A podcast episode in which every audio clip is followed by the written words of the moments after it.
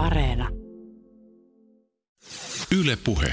Martti J. Kari, sä oot tutkinut sitä, miten Venäjä jäsentää itsensä kohdistuvia uhkia kyberavaruudessa. Ja sun väitteessä on se, että tässä ajattelussa taustalla on niin sanotun piiritetyn linnakkeen narratiivi. Ensi yleisellä tasolla, siis mikä tämä tällainen näkemys tai tulkinta on? Se on, se on pitkä, pitkää Venäjällä valinnut näkemys niin, että, että Venäjä on, on vihamielisten voimien piirittämä. Se on moni satavuotinen tämmöinen ajattelu, että Venäjä on vihamielisten voimien piirittämä ja Venäjän pitää suojautua kaikin keinoin ja myöskin niin, että se vihollinen ei ole pelkästään siellä porttien takana, vaan vihollinen on osittain sisällä. Puhutaan vaikka dekapristeistä tai lokakuun vallankumouksesta tai mistä tahansa, niin se uhka on myöskin sillä sisällä. Sun väitteessä on, että tämä piiritetty linnakkeen narratiivi näkyy myös siinä, miten Venäjä varautuu kyberuhkiin. No miten tämä käytännössä näkyy? No se näkyy esimerkiksi sillä tavalla, että Venäjä, Venäjä suunnittelee eristävänsä sitä venäläistä internetin osaa, siis Venäjällä olevaa internetin osaa, venäläistä segmenttiä globaalista internetistä ja se pyrkii suojaamaan kriittistä informaatioinfrastruktuuria ja se verkon valvonta, mikä siellä Venäjällä on, niin se on, se on tosi voimakasta. Niin, eli ne näkee, että, että sitä Venäjää uhataan myöskin siellä kyberympäristössä Yhdysvallat ja länsi sekä pyrkii tiedustelemaan että valmistelemaan tuhotöitä siellä myöskin siellä verkossa – niin Venäjä reagoi siihen hyvin voimakkaasti. Eikö kyberympäristössä tavallaan jokainen ole piiritetyn linnakkeen narratiivin vankina? Siis jos me ajatellaan sitä realismia, miten jatkuvasti kyberympäristössä käydään erinäköistä vääntöä ja pyritään koettelemaan toista järjestelmiä, ehkä tunkeutumaan niihin ikään kuin varmuuden vuoksi, niin tavallaan tähän on siis realismia ikään kuin jokaiselle toimijalle, joka on verkkoon kytkettynä. On ja pääosa valtiostahan tekee sitä, joko suojautuu tai, tai hyökkää tai tiedustelee tai tekee molempia, mutta ei välttämättä muissa maissa se piiritetty linnakkeen narratiivi on niin vahva. Venäjällä se on vahva johtuen muun muassa siitä, siitä historiasta ja myöskin siitä, että Venäjä kokee olevansa teknologisesti alivoimainen verrattuna länteen. Alivoimaisia sitä historiallinen taakka lyödään siihen päälle vielä. Se, se, voima, se piiritetty linnakkeen narratiivi on hyvin voimakas siellä. Plus sitten vielä se, että Venäjän johdon kannattaa ruokkia sitä, että me ollaan piiritetty linnake ja tänne hyökätään koko aika, jos me ei olla vallassa että jos tänne tulee heikko johtaja, niin me tuhoudutaan. Että se, se on tavallaan myöskin tapa sille johdolle pysyä vallassa. On lokakuu 2019 ja tässä jaksossa keskustelemme siitä, minkälaisia uhkia Venäjä kyberavaruudessa näkee ja miten se niihin varautuu. Me puhutaan siitä, mitä pitäisi ajatella Venäjän pyrkimyksistä irrottautua globaalista internetistä, siitä, miten Venäjä valvoo verkkoa ja siitä, mitä pelikirjaa luetaan silloin, kun vastustajan kriittinen infrastruktuuri ei ole kyberissä tapahtuvan kamppailun ulkopuolella. Ja ennen kaikkea me yritetään tänään ymmärtää siis sitä, että minkälaista taustaa vasten Venäjän niin sanottu strateginen kulttuuri on muodostunut ja miten idän ja lännen näkemykset kyberavaruudesta ja verkosta eroavat toisistaan. Kanssani täällä studiossa on Venäjän kyberuhkakuvista väitellyt Martti J. Kari – Kari toimii opettajana Jyväskylän yliopiston informaatioteknologian tiedekunnassa. Vuonna 2017 hän jäi reserviin Everstinä pääesikunnan apulaistiedustelupäällikön tehtävästä. Ylepuheessa Juuso Pekkinen. Tervetuloa vieraaksi. Kiitos. Edellisen kerran, kun me tavattiin noin about puoli vuotta sitten, niin me keskustelimme Suomen tiedustelulainsäädännöstä, jota sä valmistelit muutaman vuoden ajan päätoimisesti. Mä Voisin aloittaa hieman tämmöisellä vertailevalla kysymyksellä. Mm. Kuvitellaan kaikilla mittareilla absoluuttisen paha terroristijengi, joka organisoi verkossa iskua siviiliväestöä kohtaan. Ja ajatellaan tässä ajatusleikissä, että sä toimit tiedustelutehtävissä ja sun olisi kaikin käytettävissä olevin keinoin paljastettava ja estettävä tämä isku. Jos mietitään tätä ajatusleikkiä lainsäädännön ja sen soveltamisen vinkkelistä – niin olisiko tämä tehtävä helpompi, jos tässä ajatusleikissä sä tekisitkin tiedustelua venäläisen turvallisuuspalvelun edustajana sen sijaan, että oltaisiin Suomessa? No, joo, se lähtökohta on ihan erilainen. Siis Suomi on rule of law maa ja Venäjä on rule by law maa, eli tarkoittaa siis sitä, että Suomessa, jos tiedusteluviranomainen lähtisi tuommoista terroristi terroristikeisiä selvittämään, niin hänellä pitäisi olla ensinnäkin joku selvä vinkki siitä, että, että terroristit kommunikoi jollain tietyllä tavalla ja sen jälkeen hänen pitäisi saada tuomioistumalta lupa lähteä seuraamaan sitä liikennettä. Taas Venäjällä, niin siellä seurataan sitä liikennettä paljon laajemmalla. Eli jos puhutaan massavalvonnasta, niin se ehkä venäläinen malli on se massavalvontamalli enemmän. Ja siellä esimerkiksi FSPllä on, on samanlaiset periaatteet, että heidän pitää hakea tuomioistuimesta teoriassa lupa siihen tietoliikennetiedusteluun, mutta sitä lupaa esimerkiksi ei tarvitse näyttää teleoperaattoreille ollenkaan. Ja sitten se, että, että he voi kaukokäyttää omia laitteitaan, mitä on teleoperaattoreiden tilassa, niin omista tiloistaan, kun taas Suomessa, niin tiedusteluviranomaisille ohjataan vain se luvanmukainen liikenne, johon kohdistetaan luvanmukaista hakuehdot ja sen jälkeen sitten tutkitaan sitä materiaalia. Että kyllähän se Venäjällä helpompaa on se, se työ. Mä voisin tehdä tähän alkuun tämmöisen yhden aika olennaisen määrittelyn. Siis kun me nyt tulevassakin viitataan internetin venäläiseen segmenttiin tai puhutaan Venäjä internetistä, niin me ehkä puhutaan tämmöistä termistä kuin runet. Eli venäläinen segmentti, internetin venäläinen segmentti on Venäjän valtion alueella olevat palvelimet ja niitä yhdistävät tietoverkot plus Venäjän suurlähetystössä olevat laitteet ja niitä yhdistävät tietoverkot. Se on se venäläinen segmentti. Ja runet on taas venäjän kielisen yhteisön käyttävät internetpalvelut, keskustelupalstat, hakupalvelut ja niin edelleen, joita käytetään siis muualla kuin Venäjällä. Niitä käytetään Kasakstanissa, Ukrainassa, jopa täällä Suomessa venäjän kielistä liittyy runettiin. Eli siis se on tämmöinen, enemmän tämmöinen kognitiivinen ympäristö, kun taas sitten tämä segmentti on tekninen käsite määrittely on nähdäkseni siinä suhteessa tarpeellista, että kun Suomessa esimerkiksi kirjoitettiin näistä Venäjän pyrkimyksistä irtaantua globaalista internetistä, niin silloinhan käytettiin just tätä termiä runet. Mutta että jos sitä nyt oikein aletaan määrittelemään, että mihin sillä viitataan, niin itse asiassa se runet on sitten ehkä kuitenkin vähän eri juttu kuin sitten tämä, mistä näissä uutisissa puhutaan. Mutta se on varmaan helpompi sanoa runet kuin internetin venäläinen segmentti, mutta siis nimenomaan ne laki tarkoittaa internetin venäläistä segmenttiä, ei runetia. Jos mietitään vuotta 2016, niin se oli vissiin silloin, kun NATO julisti kyberavaruuden tälle ikään kuin virallisesti yhdeksi Joo. sotilaallisen toiminnan Joo. ulottuvuudeksi. Tähän oli siitä kiinnostava hetki, että about samalla momentilla Venäjä myöskin ilmoitti oman asiansa, siis sen, että just tämä internetin venäläinen segmentti olisi valmis irrotettavaksi globaalista netistä vuonna 2020. Joo. Jos ajatellaan sitä internetin tai venäläisen segmentin eristämistä – internetistä, niin se ei välttämättä tarkoita sitä, että laitetaan kaikki piuhat poikki ja niin edelleen, vaan se lähtee siitä ajattelusta, että tällä hetkellä 40 prosenttia venäläistä liikenteestä kiertää ulkomaisten palvelimien kautta sun muuta. Ne haluaa pienentää sitä. Ne, ne on tavoitteena muutaman vuoden sisällä pudottaa luku 10 prosenttia. E, okei, jos 10 prosenttia venäläistä liikenteestä kiertää ulkomaiden kautta, niin sehän on melkein jo eristetty se venäläinen internet. Sitä paitsi asevoimat, niillä on omat suljetut verkot, valtiohallinnolla on omat suljetut verkot, jotka ei ole yhteydessä globaaliin internettiin eikä siihen venäläiseen segmenttiinkään sinänsä. Ne menee ehkä samoissa runkolinjoissa, mutta ne ei ole kiinni siinä venäläisessä segmentissä. Että kyllä tavallaan se, se, mitä ne venäläiset ajaa, niin se tulee onnistumaan. Ja sitten niillä on vielä ajatuksena se, että ulkomaan liikenne kulkee tiettyjen pisteiden kautta, jota voidaan kontrolloida. että jos ne onnistuu tekemään sen edes osittain, niin ne voi sanoa, että, että se internet on eristetty. Eihän, eihän sitä koskaan pysty sataprosenttisesti eristämään, koska aina sieltä tulee joku piuha tai joku satelliittiyhteys, mitä pitkin päästään läpi. Mutta siis se ajattelu, että meillä on oma internet, kontrolloitu internet, niin se se toteutuu jo siinä niin kuin mentaalisesti siinä, mi, mitä ne tulee tekemään muutaman seuraavan vuoden aikana. Siinä, missä läntisessä ajattelussa netti mielletään tämmöiseksi avoimeksi, vapaaksi, tasavertaiseksi, no tästä voidaan tietysti käydä keskustelua, mutta että se ideaali on hirveän erityyppinen kuin se, miten esimerkiksi Venäjällä ajatellaan. Joo, venäläistä huolissaan muun muassa siitä, että kaikki juuripalvelimet on yhdysvaltalaisia. Tähän väliin pieni sivutarkennus.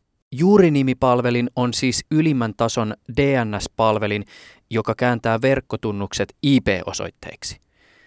Vain muutama juurinimipalvelin sijaitsee Yhdysvaltojen ulkopuolella. Katsoo juuripalvelin, on 13 juuripalvelinta, ja siellä kun katsoo, että kuka niitä omistaa, niin se on Yhdysvaltojen asevoimat ja Yhdysvaltojen puolustusministeriö ja NASA. NASA ja niin edelleen ja sitten yhdistää tämän venäläisten ulkomaalaispelo ja pelko tulla hyökkäyksen kohteeksi, niin kyllähän se niin kuin aiheuttaa varmaan siellä vähän huolta.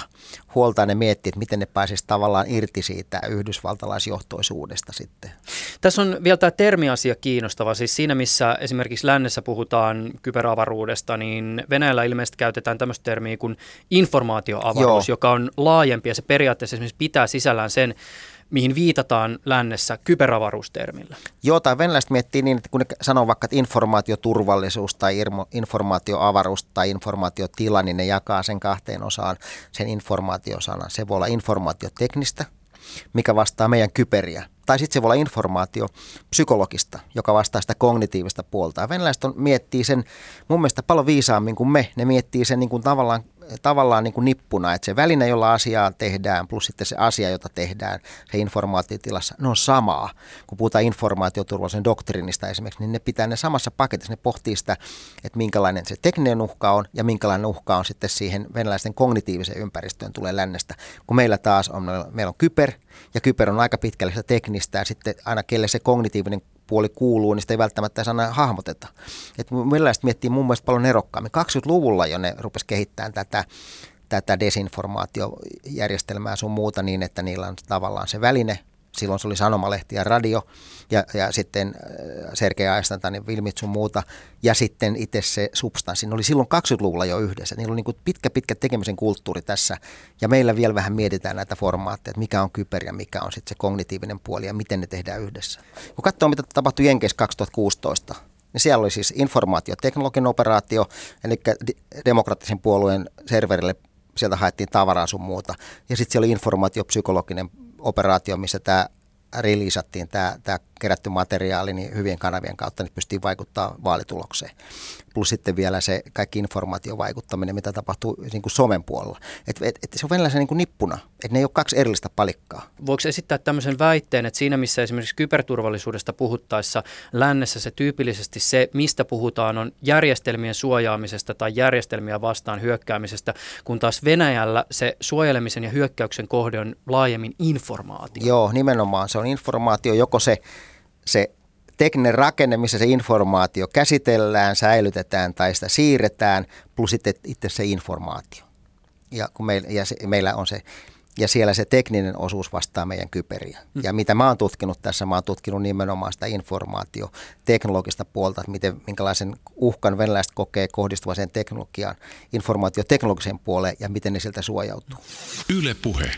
Venäläisessä ajattelussa tämä verkon kontrollointi kytkeytyy tämmöisen digitaalisen suvereniteetin käsitteeseen. Mitä tästä pitäisi oikein tietää ja ajatella? Siis venäläiset ajattelee niin, että meillä lännessä ajatellaan, että internet on jakamaton tämmöinen globaali verkko, joka kuuluu kaikille, jossa toiminta on vapaata sun muuta. Venäläinen digitaalinen suvereniteetti tarkoittaa sitä, että tämä venäläinen internetin venäläinen segmentti kuuluu Venäjälle – että et se on Venäjän täysin kontrollissa ja se on ikään kuin erillinen osa, ihan niin kuin Kiinakin miettii, että kiinalainen, kiinalainen internet on erillinen osa globaalia internetiä, se on täysin heidän, tulee olla täysin heidän kontrollissa ja sinne ei muuttu teknisesti tai kognitiivisesti sekaan. Sä oot Martti Ikari tutkinut näitä Venäjän kohdistuvia kyberuhkia sun väitöskirjassa analysoimalla venäläisiä julkisia aihetta käsitteleviä dokumentteja, siis esimerkiksi viranomaisten ohjausasiakirjoja ja lakiesityksiä. Miten voi olettaa, että nämä dokumentit antaisi kovin tarkkaa kuvaa Venäjän kokemista uhista? Ei siis mä, mä kysyn tätä siitä syystä, kun me esimerkiksi viimeksi kohdattiin, niin sä myös avasit tätä hieman haastetta, kun Suomessakin vaikka mietittiin mm. tiedustelulainsäädäntöä, niin se piti kirjoittaa aika tarkkaan, jotta ei paljasta kaikkiaan kortteja mahdolliselle vastustajalle. Ja sitten jos ajatellaan vielä sitä, että mitä esimerkiksi näistä Venäjän kokemista uhista konkreettisesti paljastuu, niin osahan niistä on tavallaan Venäjän näkökulmasta aika noloja, koska ne lähtee Venäjän heikkouksista, mm. siis esimerkiksi teknologisesta takapajuisuudesta. Niin miksi nämä olisi sellaisia asioita, mitä huudeltaisiin julkisissa dokumenteissa? Niin, ne, ne, mä tajusin tämän jutun silloin, kun me tehtiin meidän omia tiedustelulakeja, koska siellä sen julkisen lainsäädännön, mikä laissa näkyy, niin siellä takana on pitkä, pitkä valmisteluprosessi. Jos mietitään, että halutaan joku mandaatti johonkin toimintaan, niin se, se mietitään hyvin tarkkaan, että mikä se, mikä se operatiivinen toiminta on. Ja sen jälkeen se mietitään, että miten se voidaan kirjoittaa siihen lakiin niin, että ei paljasta liikaa, mutta se on riittävän tarkkarajainen se, se, se kuvaus niin, että se, se toimii. Mä tajusin sen, kun me tehtiin meidän omia lakeja, mä tajusin, että venäläiset on tehnyt ihan samalla tavalla. Ja nyt jos ajatellaan, että mä oon käynyt yli 140 asiakirjaa läpi, että vaikka yhdestä asiakirjasta sä et löydä kuin yhden pienen murusen siihen uhkakuvaan liittyen. Kun sä käyt ne kaikki läpi, niin se löytyy sieltä pikkuhiljaa se uhkakuva, koska niiden on pakko tällä lainsäädännöllä kertoa sille omalle yhteiskunnalle, omille ihmisille, omalle teollisuudelle, että mikä se kyberuhka on ja miten siltä suojaudutaan, koska ei ne voi jos ne, jos ne haluaa vaikka, että väestö varoo punaisia linja-autoja, niin ei ne voi sinne lainsäädäntöön kirjoittaa, että varokaa sinisiä polkupyöriä, vaan sä löydät jostain, että ne varoo jotain punasta ja jostain löydät, että ne varoo linja-autoja. Ja kun näitä tulee riittävän monta iskemät, linja-auto, linja-auto, linja-auto, niin sä huomaat, että, että linja-auto on se uhka ja sitten teillä tulee punainen, punainen, punainen, sä huomaat, että okei, punainen linja-auto on se uhka. Että kyllä se niin kuin nousee sieltä. Tuo grounded mitä mä käytin, niin se on äärimmäisen hyvä metodi just tämmöiseen, tämmöiseen tutkimukseen. Et se, se tavallaan nostaa itse asiassa ne jutut sieltä, vaikka ne on kätketty sinne tekstiin, kun sit käydään rivi riviltä ja koodata, että tämä liittyy uhkaan tai tämä liittyy uhalta suojautumiseen ja niille, niin ne nousee kyllä sieltä lainsäädännöstä ylös tai noista yleensä dokumenteista.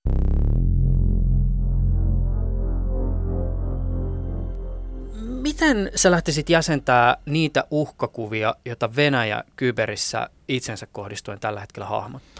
No mä ryhmittelin sen osittain vähän niin kuin väkisin neljä, neljään palikkaan. Ensimmäinen on niin kuin uhkaa Venäjän kansallisille intresseille, mikä se liittyy suvereniteettiin ja alueellisen koskemattomuuteen kyberympäristössä. Ja toinen komponentti on sitten informaatio.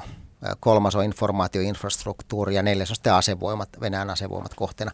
Nämä osittain tavallaan niin kuin teennäis, teennäinen luokittelu, koska nämä voi olla päällekkäisiä niin, että informaatioinfrastruktuurin kautta sä voit vaikuttaa informaatioon, joka liittyy asevoimiin sun muuta, mutta aika pitkälle tämä noudatti sitä venäläisten omaa jakoa – eli ne oli neljä isoa asiaa, eli siis Venäjän kansalliset intressit, informaatio, informaatioinfrastruktuuri ja asevoimat. Ja sieltä sitten tavallaan pudotaan alemmas niin, että esimerkiksi informaatioinfrastruktuurissa kriittinen informaatioinfrastruktuuri olisi kaikkein tärkein, ja siellä luetellaan sitten, että ne on tietyt tietyt tietoverkot tai tietojärjestelmät, jotka liittyy esimerkiksi energiantuotantoon tai pankkitoimintaan ja asevoimien puolelta esimerkiksi taas ohjusvaruusjärjestelmät tai sitten liikekannallepanoa tukevat järjestelmät tai joukkojen strategista ryhmittämistä palvelevat järjestelmät on kaikkein ne tärkeimpiä. Ne kyllä ne niin kuin löytyy tavallaan sieltä teksteistä sitten. Yksi näistä uhkakuvista esiin nouseva ajatus, joka jo tuossa nopeasti nostettiin esille, oli se, että esimerkiksi vaikka sen informaatioinfran kohdalla sotaa käydään joka päivä. Miten tämä käytännössä konkretisoituu ja ilmenee? Mikä on se kamppailu, joka kyberissä on jatkuvasti käynnissä? No sanotaan näin, että ihan kuin Clausewitz sanoi, että sota on politiikan jatkamista toisin keinoin. Pienenä muistutuksena tähän väliin, Clausewitz on siis elänyt 1700-1800-luvuilla ja hän on siis varmaan yksi kaikkien aikojen tunnetuimpia länsimaisia sotateoreetikkoja. Niin venäläiset ajattelee hyvin Clausewitz-maisista, eli, eli, eli ne käyvät tavallaan sitä sotaa sotaa koko ajan. Putin itse on sanonut, että, että Venäjä ei hävinnyt kylmää sotaa, koska kylmä sota ei ole päättynyt, jolloin tästä voidaan niin päätellä, että Venäjä käy jatkuvasti että kylmää sotaa. No missä sitä käydään?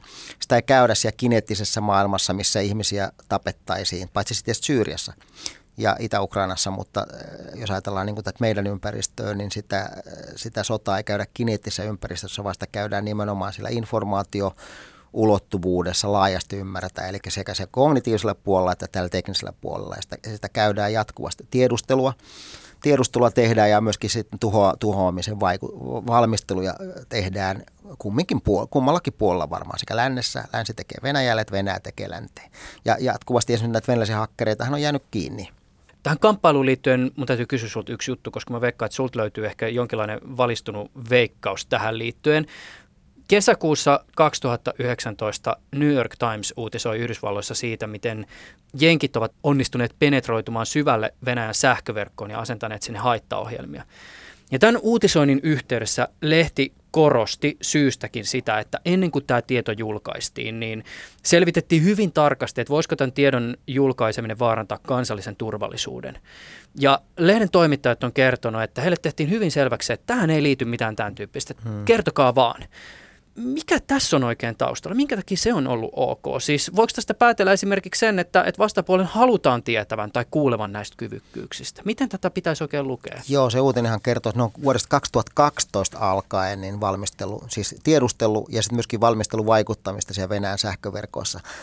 No, mun oma arvio on se, että tässä taustalla on tällainen kyberpelotteen luominen. Kyllä sulla on ydinase – niin se kaveri tietää, minkälainen sun ydinase on ja minkälainen kärki siinä on, kuinka tarkka se on ja niin, ja montako sulla niitä on. Mutta kyberpelote on tavallaan hankala, koska kyberpelotetta ei näe niin tarkasti, ellei sä kerro, että mulla on tämmöinen kyky, mulla on kyky tunkeutua sun sähköverkkoihin ja mä tuun käyttämään tätä kykyä, jos sä puutut mun vaaleihin esimerkiksi. Eli tässä, on, tässä voi olla tämmöinen kyberpelotteen tavallaan niin kuin kynnyksen nosto siihen, että Venäjä ei 2020 vaaleihin Yhdysvalloissa sitten mene mukaan, ainakaan niin voimakkaasti kuin se meni edellisiin vaaleihin 2016 että et venäläisiä tavallaan niin varoitetaan, että jos te puututte meidän vaaleihin, niin teiltä katkaistaan sähköt. Onko siis pelikirja, jota on luettu, kylmän sodan aikainen pelikirja ja korvattu tässä yhteydessä vain ydinaseet kyberkyvykkyydellä?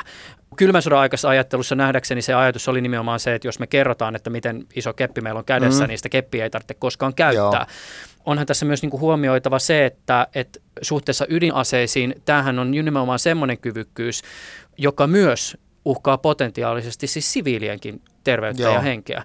Onko tämä tavallaan semmoinen veto, jossa tavallaan niin kuin legitimoidaan sitä, että vieraan valtion kriittiseen infraan on ihan ok asentaa haittaohjelmia? Todennäköisesti joo, eli se, samahan ydinasehan olisi varmaan tappanut siviilejä enemmän kuin sotilaita. Tämä on niin kuin tavallaan koko valtio, valtion johtoa painostava juttu, että tämä ei kohdistu sotilaisiin. Ja samalla tämä kyberi varmaan. Tämä kyberpelote kaiken kaikkiaan mielenkiintoinen, koska se, se, se kyberpelotteen käsite on ikään kuin vasta niin kuin tavallaan muotoutumassa ero ydinaseisiin verrattuna tässä tietysti on se, että, että voi olla hieman haastavaa todentaa se, että onko tämä kyvykkyys oikeasti olemassa. Joo, mutta mä uskon, että varmaan se, että yhdysvaltalaiset tuli ulos tällä uutisella 2019, että me 2012 alkaen ollaan tehty tätä niin varmaan yksi syy oli se, että venäläiset on löytänyt jotain sieltä järjestelmistä. Niin, niin just. Että tavallaan, että se oli jo venäläisten tiedossa, että, että ne ei sen New York Timesin uutisen takia saanut sitä asiaa tietoa, vaan, vaan yhdysvaltalaiset tiesi, että venäläiset jo tietää, niin tämä voi kertoa muutenkin. Niin, olisi se ollut nolompaa, että venäläiset itse kertoo, että ne on havainnut mm. tämän tyyppistä toimintaa ja jäittäpä kiinni. Tällä hetkellä käydään paljon keskustelua siitä, pitäisikö pistää pystyyn jonkinlainen digitaalinen Geneven sopimus. Siis toki alkuperäistäkin Geneven sopimusta voisi periaatteessa soveltaa kyberiin, mutta ilmeisesti riskit vaikkapa juuri siviilien suhteen on jo nyt niin suuret, että haluttaisiin tehdä vielä vähän enemmän. Mitä ajatuksia tämä sussa herättää? No Venäjähän on liittyen tähän, äh, tähän ajatukseen, että jokainen valtio omistaa alueella oleva internetin, niin Venäjähän on tehnyt kahdenvälisiä kyberturvallisuussopimuksia Kiinan kanssa ja valko kanssa. Ja sitten tämän Shanghain yhteistyöjärjestön puitteissa ne on tämmöisen Jekaterinburgin sopimuksen vuonna 2009 solminut, missä on nämä, nämä, nämä Shanghai-yhteistyöorganisaation maat katsonut, että tavallaan sitten tätä ajatusta, että jokainen omistaa internettinsä ja ei, ei hyökätä eikä vakoilla ja niin edelleen. Ja YKssa on, on tämmöinen ollut vuodesta 2004 alkaen ollut tämmöinen Group of Governmental Experts, GGE, joka on pohtinut tätä kyberympäristön regulaatiot, miten sitä kyberympäristössä tapahtuvaa voimankäyttöä voitaisiin säädellä. Ihan niin kuin 60-luvulla oli avaruuden sotilaallinen hyväksikäyttö, se säädeltiin silloin. Niin tota, ja tämä GGI on istunut 15 vuotta. Ja viime keväänä muistaakseni tuli niiden raportti, johon ei Venäjä eikä Kiina yhtynyt, eli ne kiisti sen. Ja nyt syksyllä lähti käyntiin sitten tavallaan kahden raiteen politiikka YKssa, että tämä GGE jatkaa edelleen Yhdysvaltojen johdolla työskentelyä ja sitten Venäjän johdolla on menossa tällainen, tällainen Open-Ended Working Group OEVG, jossa Kiina on mukana. Ja nyt nä, tavallaan nämä niin kilpailevia, kilpailevia polkuja ja Venäjä pyrkii saamaan tämän OEVGn kautta tällaisen kyberympäristön voimankäytön regulaatiosäännöstön luotua että, että miten sitä voimankäyttöä siellä kyberympäristössä säädellään. Ylepuheessa Juuso Pekkinen. Venäläiset pyrkii vastaamaan sen kyberuhkaan, mikä kohdistuu Venäjään, niin hyvin laajasti. Alkaa ihan sieltä yksittäisen kohteen suojaamisesta ja verkon valvonnasta ja verkon irrottamisesta, globaalista internetistä ja kriittisen informaatioinfrastruktuurin suojaamista päättyen tähän äh, kansainväliseen sopimukseen, joka säätelee sitä voimankäyttöä siellä. Eli, eli tämä on vain niin kuin, tavallaan yksi pala sitä venäläisten kokonaisnäkemystä tai kokonaisprojektia suojata se oma, oma nettinsä. Yksi tällainen asia, jonka sä, säkin nostat sun väitöskirjassa Martti Jikari esille, on se, että että Venäjällä alettiin kontrolloimaan nettiä voimakkaammin vasta vuonna 2012. Tämä on pikkasen yllättävää. Siis minkä takia vasta tuolloin? Onhan venäläisissä sotilas- ja turvallisuusalan julkaisussa puhuttu verkosta, informaatioympäristöistä jo ennen 2000-luvun vaihdetta. Joo, se oli se, nimenomaan se venäläinen käsitys siitä, että se informaatio on tärkeä ja ne ei venäläiset ei ymmärtänyt sitä internetin merkitystä siinä informaation levityksessä ja käsittelyssä oikeastaan ennen kuin 2012, jolloin, jolloin valtaa lähdettiin siirtämään takaisin Medvedeviltä Putinille, joka toi kansan kadulle. Siellä oli, kun puhutaan Bolotnaja, Bolotnajan mielenosoituksista, paljon väkeä tuli kadulle ja se väki kutsuttiin sinne usein niin tota, tai pääosin niin internetin kautta. Eli, eli internetissä liikkui tietoa, että tämmöinen, tämmöinen mielenosoitus mukaan. Kun Putin aikoinaan tuli valtaan, niin hän otti, otti muut tiedotusvälineet haltuun, mikä tarkoittaa, että lehdet, radiot ja TV. Ja silloin sitä ei ymmärretty sitä internetin valtaa. 2012 johto vähän pelästyi, koska väki tuli kadulle ja ne rupesi miettimään, että miksi ne tuli kadulle.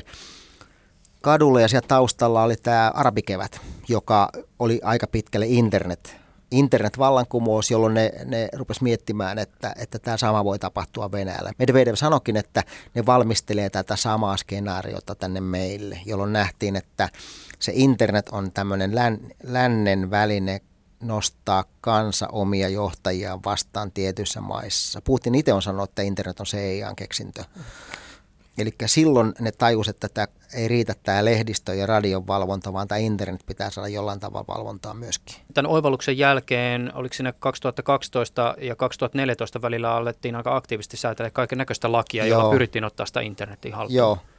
Joo, siellä oli muun muassa tämä internetin valvontaa tiukennettiin ja sitten tämä Roskomnadzor, eli tämmöinen meidän viestintävirasto ehkä vastaava organisaatio sai luvan luvan joko osittain ensimmäisessä vaiheessa tuomioistuimen päätöksellä sulkea tiettyjä sivuja. Siellä puhuttiin lapsipornosta ja, ja itsemurhaan kiihottavista sivuista ja niin edelleen, tai ekstremistien sivuista, mutta niitä käytettiin, koska niin mä sanoin, se on rule by law maa, niin sitä käytettiin sitä samoja lakeja myöskin sitä, että lyötiin opposition sivuja kiinni perusteena ekstremismiin, vaikka ne oli niin kuin normaaleja opposition sivuja sun muuta. Eli se tavallaan tiukkeni koko ajan, samoin kuin käyttäjiä ruvettiin kontrolloimaan niin, että tiedettiin, että kuka käyttää mitäkin, kuka toimii mistä IP-osoitteesta tai puhelinnumerosta ja blokkareita ruvettiin pitämään tiedotusvälineiden osana, eli jos on 3000 seuraajaa blogissa, niin se on rekisteröitymään tiedotusvälineeksi ja niin edelleen. Eli kiristettiin niin koko ajan, niin kuin askel askeleelta kiristetty tätä hommaa koko ajan.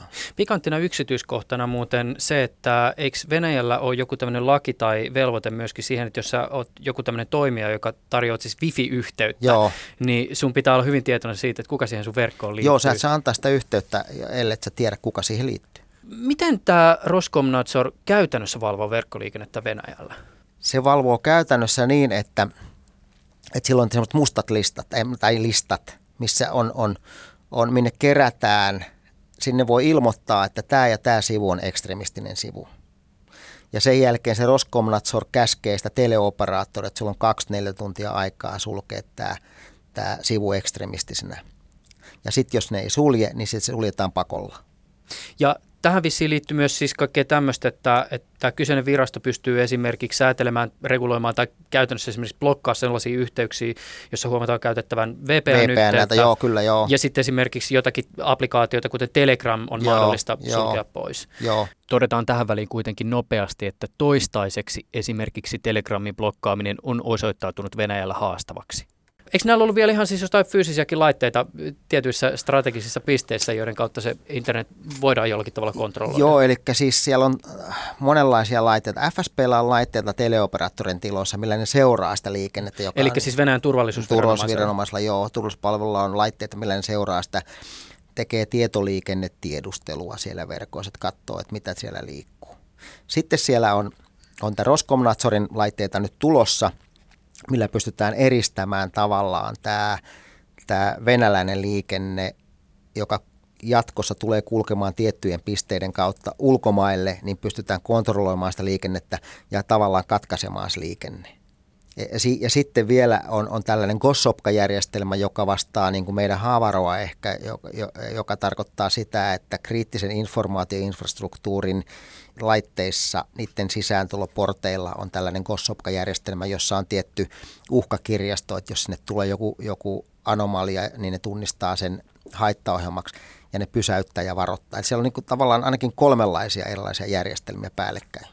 Sitten jos ajatellaan vielä tätä siis ikään kuin konkreettisesti infrastruktuuriin liittyviä asioita, joita Venäjällä on tehty, jotta se Venäjän internetin segmentti voitaisiin mahdollisesti eristää globaalista netistä, niin siihen liittyy esimerkiksi tämän oman DNS-järjestelmän luonti. Joo, se on mielenkiintoinen. Mä en tiedä oikein, miten ne aikoo toteuttaa sen. Tätä voisi ehkä avata, joo. siis eikö DNSllä siis viitata internetin nimipalveluun, Joo. eli että kun sä kirjoitat Joo. vaikkapa selaimen, että yle.fi niin kautta se Yle sen IP-osoitteen sitten, Just joo. näin.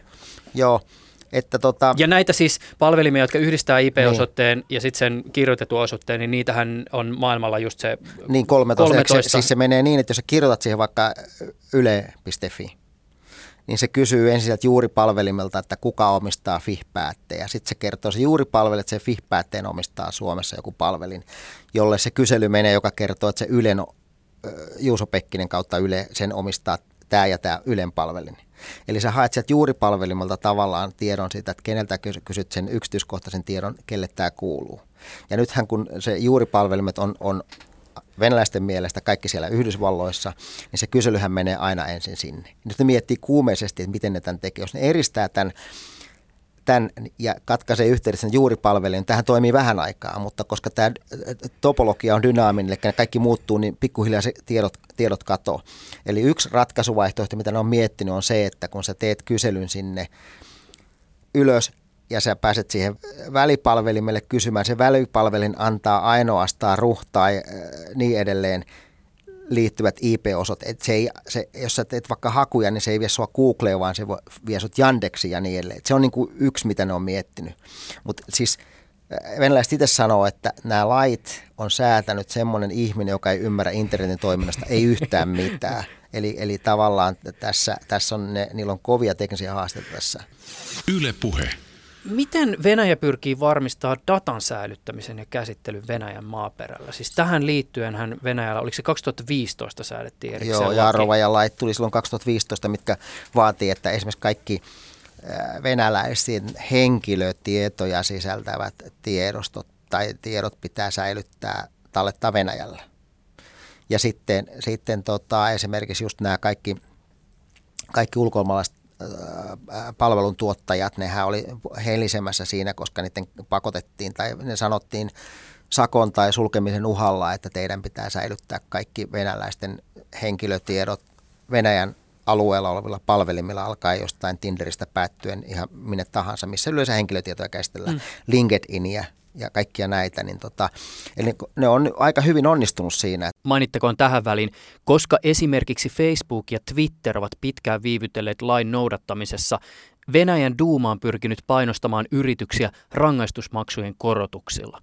Tähän Venäjän pyrkimyksiin hallita internetiä liittyy myös tämä anonymiteetin blokkaaminen. Onko sulla arviota siitä, että miten hyvin siinä on käytännössä onnistuttu? Paremmin ja paremmin, että sä et pysty prepaidia ostamaan siellä, että sä tunnistaudu.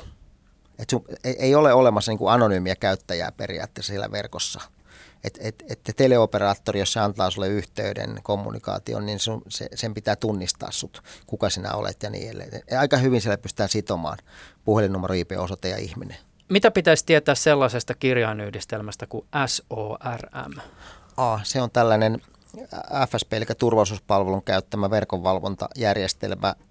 Se on tietoliikennetiedustelujärjestelmä, joka on tullut käyttöön 90-luvun puolen välin jälkeen jo, ja siitä tuli ensimmäinen versio, joka, jolla pystyttiin seuraamaan, seuraamaan puhelinliikennettä, ja tämä SORM 2, eli SORM 2, tuli käyttöön 2000-luvun alussa, ja sillä pystytään ottamaan jo sähköposteja ja puhelin, puheluja ja sitten tämä SORM 3 on käytössä ja se syö lähes kaikkea, sit, mitä tuo verkossa liikkuu. Se on siis operatiivisen tutkinnan järjestelmä, on se, se lyhenne, mistä se tulee ja se on siis FSPn käyttämä järjestelmä, tietoliikennetiedustelujärjestelmä.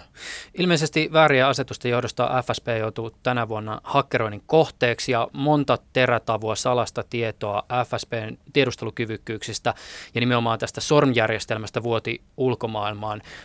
Mikä sun arvio on siitä, että kuinka paljon vahinkoa tämä tietovuoto tuotti Venäjän tiedustelulle? Kyllä se varmaan jonkin verran tuotti, mutta tämä SORM on siinä mielessä mielenkiintoinen järjestelmä, että sitä sitä valmistaa monet eri, eri tota, tuotantolaitokset Venäjällä. Jos meet näiden tuotantolaitosten sivuille, niin siellä on sen SORM-esittely. Eli meillä on tämmöinen tuote ja se, se kerää näin paljon ja tällä nopeudella ja niin edelleen ja niin edelleen. Että tavallaan se, se järjestelmän tekniset tiedot ei ole niin kuin salaisia, koska ne, ne ne myy niitä Kasakstaniin ja niin edelleen. Eli, eli ne on firmoja, jotka valmistaa niitä laitteita. Siellä on 5-6 firmaa, jotka valmistaa sormijärjestelmiä ja sieltä löytyy ne tekniset tiedot. Ja sitten taas, jos meillä on tekniset tiedot ja me tiedetään, että FSP käyttää niitä paikallisesti ja neille operaattori on velvollinen kytkemään sormijärjestelmää siihen omaan systeeminsä, niin en mä tiedä sitten kuinka paljon se ulos tullut tieto, kuinka paljon se niin kuin lisäsi tätä tietoa, koska me tiedetään tekniset ominaisuudet ja me tiedetään, että se on operatiivisessa käytössä.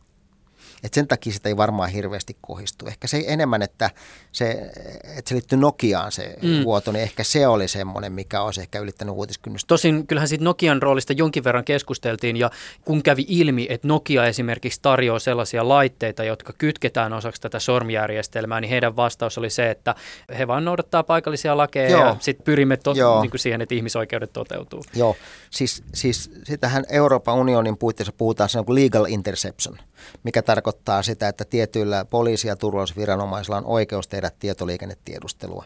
Ja tämä, mitä sormijärjestelmällä tehdään, niin se voidaan katsoa, että se kuuluu se legal interception, eli laillisen tietoliikennetiedustelun piiriin. Se, että, että miten, se, miten se toteutetaan eri tavalla rule of law maassa ja rule by law maassa, niin se on sitten tavallaan tämmöinen veteen piirretty viiva.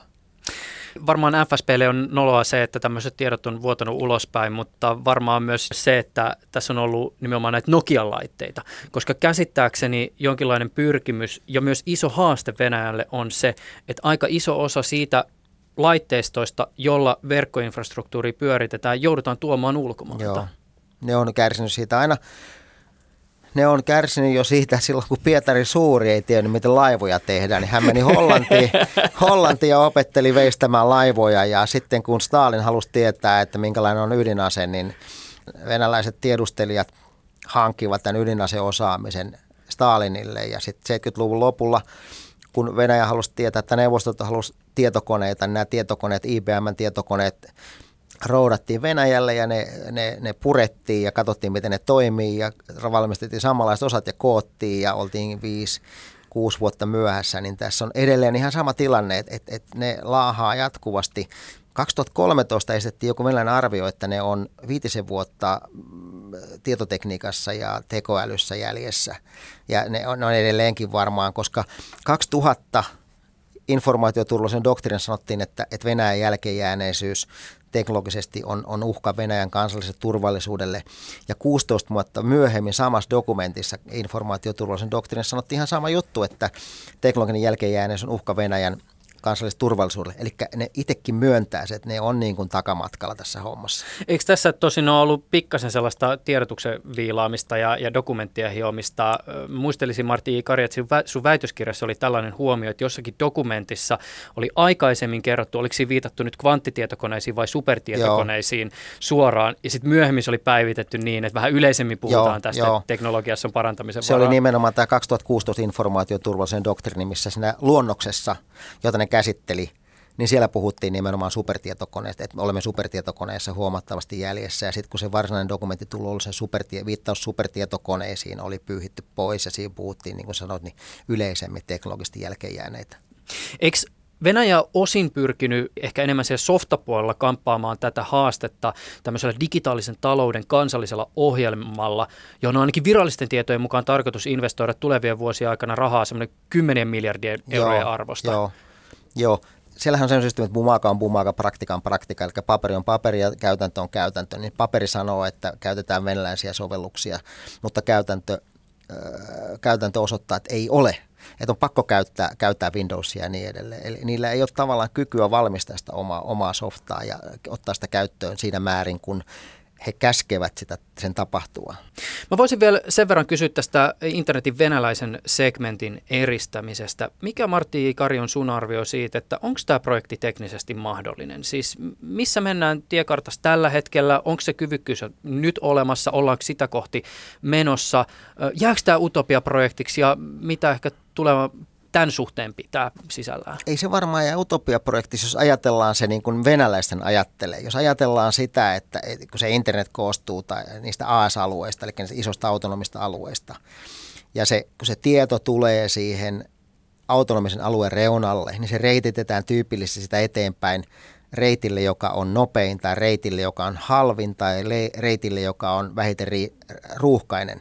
Ja se saattaa mennä kahden venäläisen autonomisen alueen väliltä, se saattaa kiertää vaikka Helsingin tai Frankfurtin tai minkä tahansa kautta, koska se reititysohje on, että reititä halvin, reititä nopein. Niin nyt kun se reititysohje onkin, että reititä venäläiseen, jolloin se saadaan estettyä, että se liikenne kiertää sinne ulos, niin teknisesti se on mahdollista. Siellä on sellainen semmoinen PGP, eli Border Gateway Protocol, joka säätelee sitä, että mihin se liikenne menee sitä AAS-alueen reunalta, niin sille vaan sanotaan, että reititä venäläiseen tai reititä semmoiseen pisteeseen, josta liikenne menee ulkomaille ja sitä kontrolloidaan sitä pistettä, että mitä tästä menee ja tarvittaessa se voidaan katkaista. Eli se ei ole teknisesti ollenkaan niin kuin hankalaa, se, se on edelleen enemmänkin sitä reitityshommaa vaan.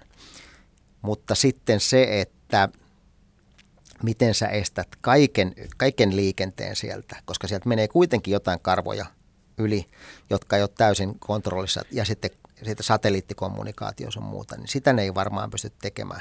Mutta ei ne, ei ne varmaan haluakaan, ne haluaa luoda tämän, tämän, tämän kuvan, että ne pystyy eristämään sen internetin.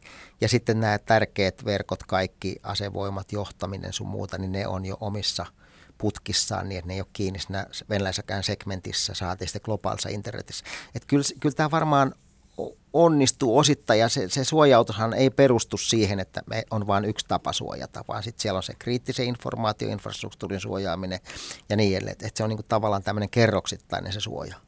Ja sekin on tietysti hyvä kysymys, että mitä, mitä tämä tarkoittaisi tämmöinen irrottaminen siis ihan tavallisen venäläisen näkökulmasta, koska jos katsoo vaikka siis sitä, ja tämä on siis elämme kummallista aikaa. Kirjaimellisesti, kun katson iPhonea, niin se soittaa Yhdysvaltoihin. Ja sitten mm-hmm. jos ei se sitä tekisi, siis meidän laitteethan jatkuvasti on y- yhteyksissä ympäri maailmaa, ja ne ei toimi, jos ei ne ole. Niin yhtäkkiä venäläinen, venäläisen läppärit alkaa tehdä omia ja, ja pärit tekee omia ja näin, niin se ei välttämättä ehkä sen peruskäyttäjän näkökulmasta olisi kuitenkaan se ideaalitilanne. Joo.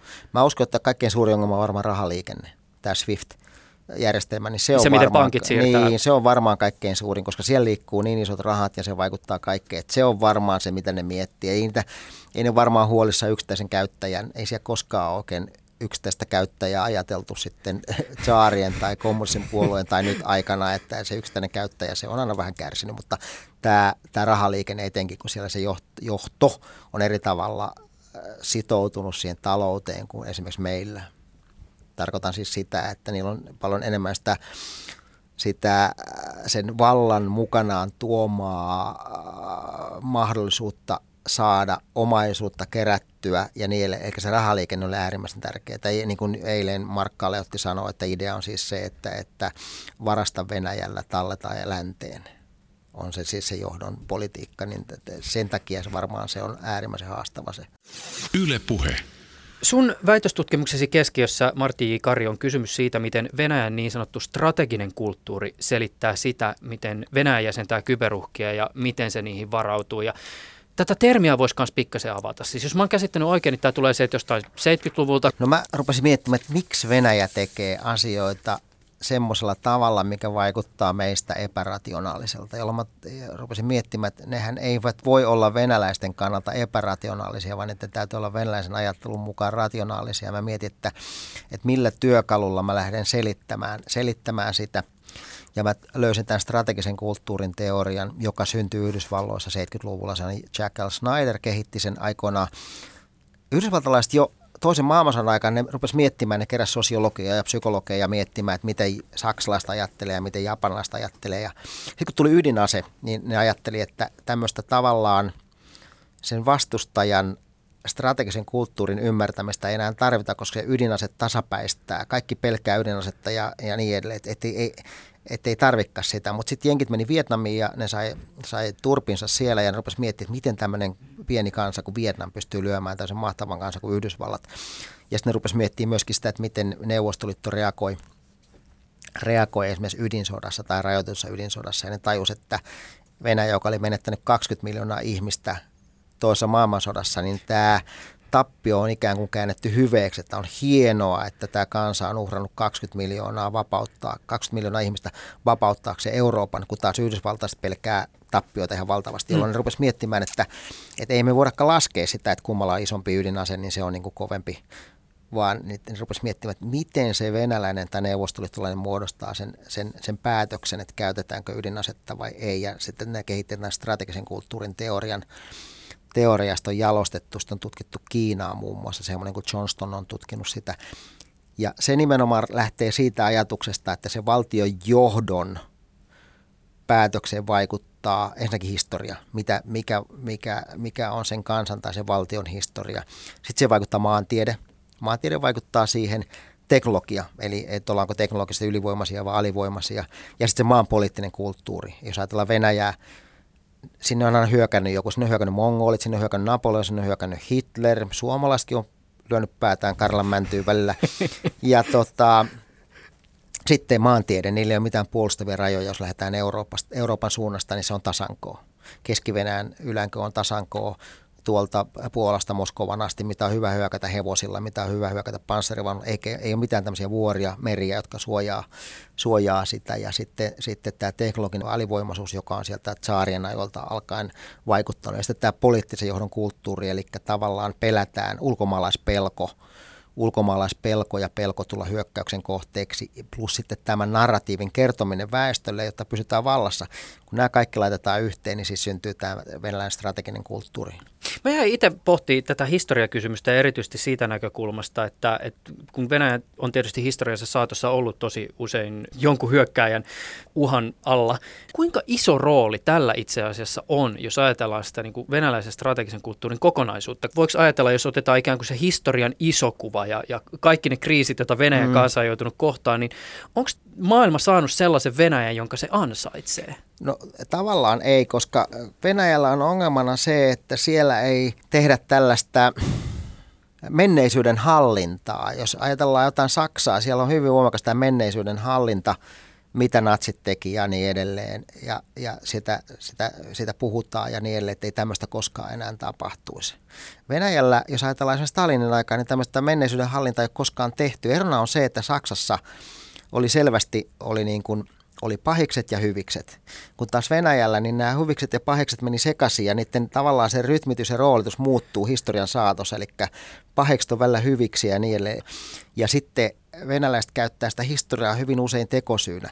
Me ollaan teknisesti jälkeenjääneitä, kun mongolit vallotti 200 vuotta meitä kun länsi taas kehittyi. Me oltiin 200 vuotta mongolia ikeen alla, jolloin me jätin 200 vuotta lännestä jälkeen. Tai että Napoleon hyökkäsi tänne, tai sitten niin kuin mietitään, että miten siellä tavallaan tämä toinen maailmansota tai suuri isämaallinen sota, niin kuin he sanovat, niin tota, miten sen rooli on aivan erilainen kuin meillä täällä lännessä. Että et se voitonpäivä, yhdeksäs päivä, niin jos sä katsot voitonpäivän paraatia tai sä kattelet niitä televisiolähetyksiä ja sun muuta, niin se tavallaan se kuvataan ihan eri tavalla se tilanne kuin meillä meillä näitä itsenäispäivän tuntematon sotilas, mutta siellä se, se voitonpäivä on jotenkin semmoinen – semmoinen niin mahtipontinen, että me pelastimme Euroopan fasismilta ja, ja, ja niin edelleen. Ja niillä on semmoinen usko, niillä on semmoinen, semmoinen Dostoevskilainen usko, että Venäjän tehtävä on pelastaa aina Eurooppa. Ne pelasti Euroopan Napoleonilta ja Mongoleilta ja Hitleriltä ja nyt ne pelasti, tai 90-luvulla ne pelasti, kun ne kävi Kaukaasiassa sotia Tsetseniassa, eh, niin ne pelasti Eurooppaa muslimi-invaasiolta ja, ja nyt ne uskoo edelleen, että, että Venäjä, joka on tällainen korkea kristillinen valtio, niin pelastaa ne puhuu Euroopasta geirooppana, eli, eli geirooppa homojen Eurooppa, niin ne katsoo, että Venäjä on se puhdas valtio ja niiden tehtävä on tavallaan ylläpitää tätä kolmannen Rooman statusta. Eli se on, niillä on, ja niitä, tätä ruokitaan koko aika ja mä en tiedä kuinka paljon ne uskoo itse tähän, mutta se on hyvin voimakasta se tavallaan se, se rummutus siellä.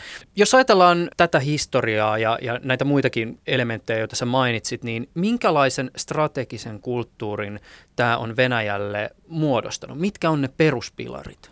Peruspilarit on se, että, että, että Venäjä on jollain tavalla, ne puhuu itse kolmannesta Roomasta, eli Venäjä on se kolmas Rooma, ikuinen Rooma, joka ei sorru, koska Rooma sortu, Konstantinopolin siirtyi valta, Konstantinopoli sortu, siirtyi valta Moskovaan, Moskova ei koskaan sorru. Moskova on tavallaan sen, sen kristikunnan se pyhä ydin jonka tehtävä on, on ylläpitää sitä oikeaa kristinuskoa ja, ja, ja suojella Eurooppaa. Ja sitä piiritetään, sitä piirittää, sitä piiritti Napoleon, sitä piiritti Hitler, sitä piirittää tällä hetkellä NATO, joka, joka on paha, joka on aggressiivinen, joka haluaa heille pahaa. Ja osa tästä pahuudesta on siellä sisällä. Boris Nemtsov edusti sitä pahuutta ja nyt Navalny edustaa sitä pahuutta ja muu oppositiovoima. Ja, ja tämä oppositiovoima on nimenomaan ulko-ohjattu, että sitä ohjaa CIA, Yhdysvallat ja niin edelleen ja se on osa sitä strategista kulttuuria. Plus sitten se, että koska ei ole luonnollisia rajoja sinne Naton suuntaan, niin se tavallaan se yllätyshyökkäyksen tai hyökkäyksi, hyökkäyksen joutumisen kohteeksi, se uhka on suuri ja siihen meillä on oikeus vastata Clausewitz-mäisesti, eli me voidaan käyttää voimaa voimaa, jossain me voidaan käyttää voimaa, niin kuin kineettistä voimaa niin kuin Syyriassa ja Ukrainassa, jossain me ei mennä sen kineettisen voiman käytön puolelle, vaan me käytetään sitä voimaa sitä informaatioympäristössä, joko kyberympäristössä tai siellä kognitiivisessa ympäristössä, pyritään työntämään sitä puolustusta pois omalta alueelta. Siis viittaako tämä siihen Clausewitzin ajatukseen, siis mikä on varmaan se ehkä kuuluisin, eli voimankäyttöpolitiikan jatkeena? Joo, eli, eli voi, siis käytetään voimaa, että joo, voidaan taivuttaa se vastustaa meidän omaan poliittisen tahdon tavoitteiden mukaisesti. Eikö se muuten se Clausewitzin ajatus mennyt sillä tavoin, että kaiken sodankäynnin pitäisi olla niin kuin tämän tyyppistä nimenomaan politiikan jatketta, jotta sit sodasta itsestään ei tulisi itse tarkoitus? Joo, ja niinhän se onkin. Siis, siis itse sotila, vanhan sotilaana niin ymmärsin, että mun tehtävä oli toteuttaa meidän ulko- ja turvallisuuspolitiikkaa. Että eihän sotilaat sotia tee, vaan poliitikot tekee sotilaita ja sotilaat vaan maksaa verellään siitä poliitikkojen päätöksestä sitten. Mikä tämä oli tämä, mutta tämä Barbaros-syndrooma, jonka sä mainitsit? No se on nimenomaan se, että, että tota, saksalaiset 41 juhannuksena suoritti yllätyshyökkäyksen Neuvostoliittoon ja, ja tota, pääsi aika pitkälle sinne, koska Venäjä ja Neuvostoliitto ei ollut valmistautunut tähän hyökkäykseen. Tämä on kysymys, joka menee ehkä varmaan jollakin tavalla aiheesta ohi, mutta minua ehkä kiinnostaisi kuulla, kun sä oot kuitenkin niin perehtynyt venäläiseen kulttuuriin, että missä määrin tätä Venäjän strategista kulttuuria määrittävät tekijät ja nämä peruspilarit heijastelee ehkä siis ihan tavallisen venäläisen maailmankuvassa tai jossain tämmöisessä niin kuin kollektiivisessa venäläisyyden olemuksessa. Kyllä niillä on, niillä on tavallaan, tavallaan se on niin, kuin niin syvällä siellä se, lähdetään siitä mongolivallotus ja suuri isämaallinen sota ja sitten Naton uhkaa rummutetaan ja ne mun mielestä on hyvä esimerkki Puskinin runo Vaskiratsastaja joka opetetaan. No varmaan ensimmäinen runo, minkä pieni venäläinen tyttö tai poika koulussa oppi seitsemänvuotiaana. Siis Venäjällä ei ole muun sukupuolisia. Niin, niin. Siellä on tyttöjä ja poikia. Joo, niin tota, Puskinin vaski, vaskiratsastaja, jossa kerrotaan siis sitten, miten Pietari Suuri saapuu tuohon Nevan suistoon ja päättää perustaa sinne kaupungin korskean naapurin uhkaksi, eli ruotsalaisten uhkaksi. Korskea naapuri, Ruotsi. Ja sitten sillä alueella ei ole kuin tota, luontopuolen, luonnon poikapuolia, köyhiä tsuhnia. Ja, ja tota, sitten kun se kaupunki on perustettu, niin kaupungin kivimuureihin saavat suomalaiset aallot vihaansa taltuttaa. Eli siellä tavallaan kerrotaan tässä ensimmäisessä runossa kerrotaan, että ruotsalaiset on korskeita vihollisia ja sitten taas suomalaiset on tämmöisiä luonnon lapsipuolia, tsuhnia, jotka vaan kalastelee risolla verkollaan siellä. Eli ne, siellä heti niin kuin lähdetään luomaan tätä mielikuvaa. En mä tiedä, onko tarkoituksellista vai ei. Puskin on kansansunoilija. Mutta joka tapauksessa, kun sä luet esimerkiksi vaskiratsastajan tarkkaan, niin kyllähän siinä, se on ainoita muuten tämmöisiä runoja, tai jossa puhutaan suomalaista ihan tsuhnina. Siis yleensä ne, ne ei edes myönnä, että ne käyttää sanaa tsuhnameista, mm. mutta siinä sanotaan ihan selvästi, että, että tsuhna lapsipuoli, lu, tota, luonnon lapsipuoli poloinen. Et, et siellä niin kun, se lähtee ihan kaikesta, kuinka tarkoituksenmukaista se on niin sitä mä en osaa sanoa. Nivotaan vielä tiiviisti yhteen nämä Venäjän strategisen kulttuurin peruspilarit ja Venäjän varautuminen kyberuhkakuviin. Historia. Joku aina sinne hyökännyt. Nytkin sinne hyökkää. Joku verkossa hyökkää, joku sinne koko ajan heidän, heidän mielikuvissaan.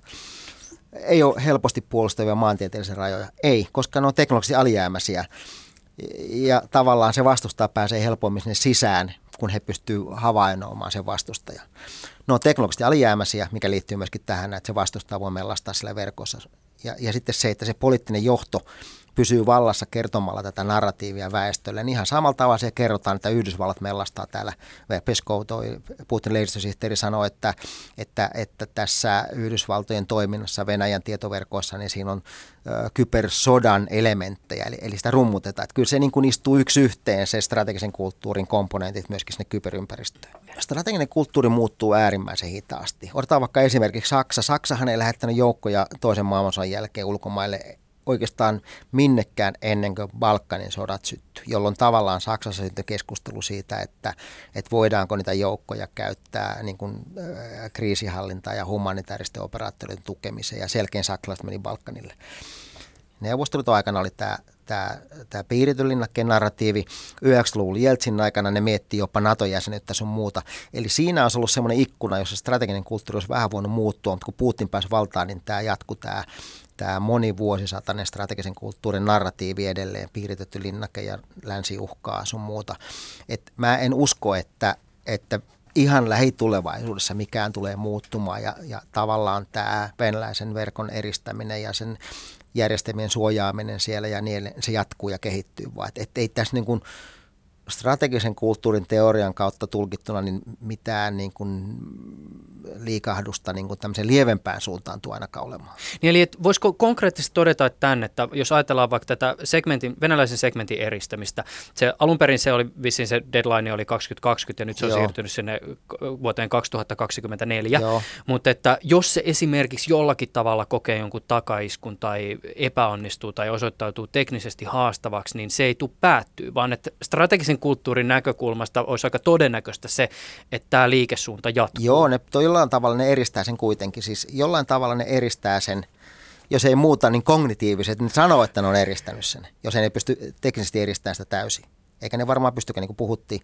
Mutta joka tapauksessa niin siihen suuntaan se menee se homma. Ja kaikki, tässä on varmaan taustalla myöskin nämä, nämä parlamenttivaalit 21 ja, ja presidentin vaalit, 24. Et siinä varmaan on yhdet semmoiset tavoitteet, mitä ne pyrkii saamaan ton, ton verkon täysin hallinta, ettei käy enää sitä bolotnaja-ilmiöä silloin 21 ja 24 käännän pikkasen näkökulmaa toisinpäin. Katsotaan ihan tätä meidän ikään kuin läntistä globaalia avointa suht tasavertaista verkkoa, niin minkälaisia heikkouksia tämä ehkä pitää sisällään?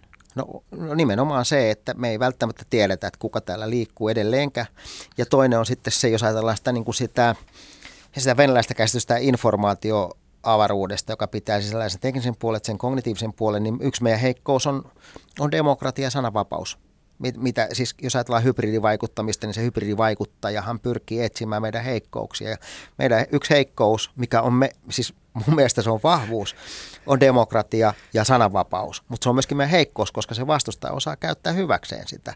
Et, et, et, on vihapuhetta ja niin edelleen. Et, et, et, et se on varmaan yksi asia. Voidaanko me kuvitella sellaista tilannetta, jossa tämä globaalin avoimen verkon maailma tulisi ehkä jossakin skenaariossa haastetuksi, ja täällä lännessäkin alettaisiin miettiä näitä digitaalisen suvereniteetin kysymyksiä? Mä, mun mielestä se toteutetaan täällä jollain muulla tavalla, esimerkiksi tietoliikennetiedustelujärjestelyllä ja kohteiden suojauksella. Tosin niin onhan esimerkiksi tämä yhdysvaltalainen keskustelu tästä netin neutraliteetista, vaikka se nyt liittyy enemmänkin siihen niin kuin kaupalliseen markkinamaisemaan, Joo. niin kyllähän se tietyllä tavalla myös kiinnittyy tähän kysymykseen avoimesta verkosta ja Joo. siitä, että onko verkko tasavertainen. Joo, mutta jos se pirstaloituu se verkko, niin meille syntyy varmaan kolme eri verkkoa. Meillä on Kiina, Kiinan verkko, Venäjän verkko ja sitten on globaali verkko ja ne ei, täysin, ne ei ole täysin eristettyjä, mutta ne on kuitenkin niin paljon niin kuin irrallaan toista, että niitä voidaan ikään kuin ne voidaan eri, ikään kuin mieltää kolmeksi eri toiminnalliseksi kokonaisuudeksi, vaikka ne kommunikoinkin keskenään. Mutta voidaanko me kuvitella sellaista skenaariota, jossa jouduttaisiin miettimään vieläkin radikaalimpaa verkon pirstaloitumista? Siis niin, että olisi vaikka Euroopan alueen verkko, yhdysvaltalainen verkko, joka tekee omia venäläinen, kiinalainen, Afrikalla jotakin omaa. No siinä katosi nimenomaan se internetin ajatus sitten, että tota, en, en mä oikein usko tuohon balkanisaatioon. Martti Ikari, kiitokset tästä keskustelusta. Kiitos. Ylepuheessa Juuso Pekkinen.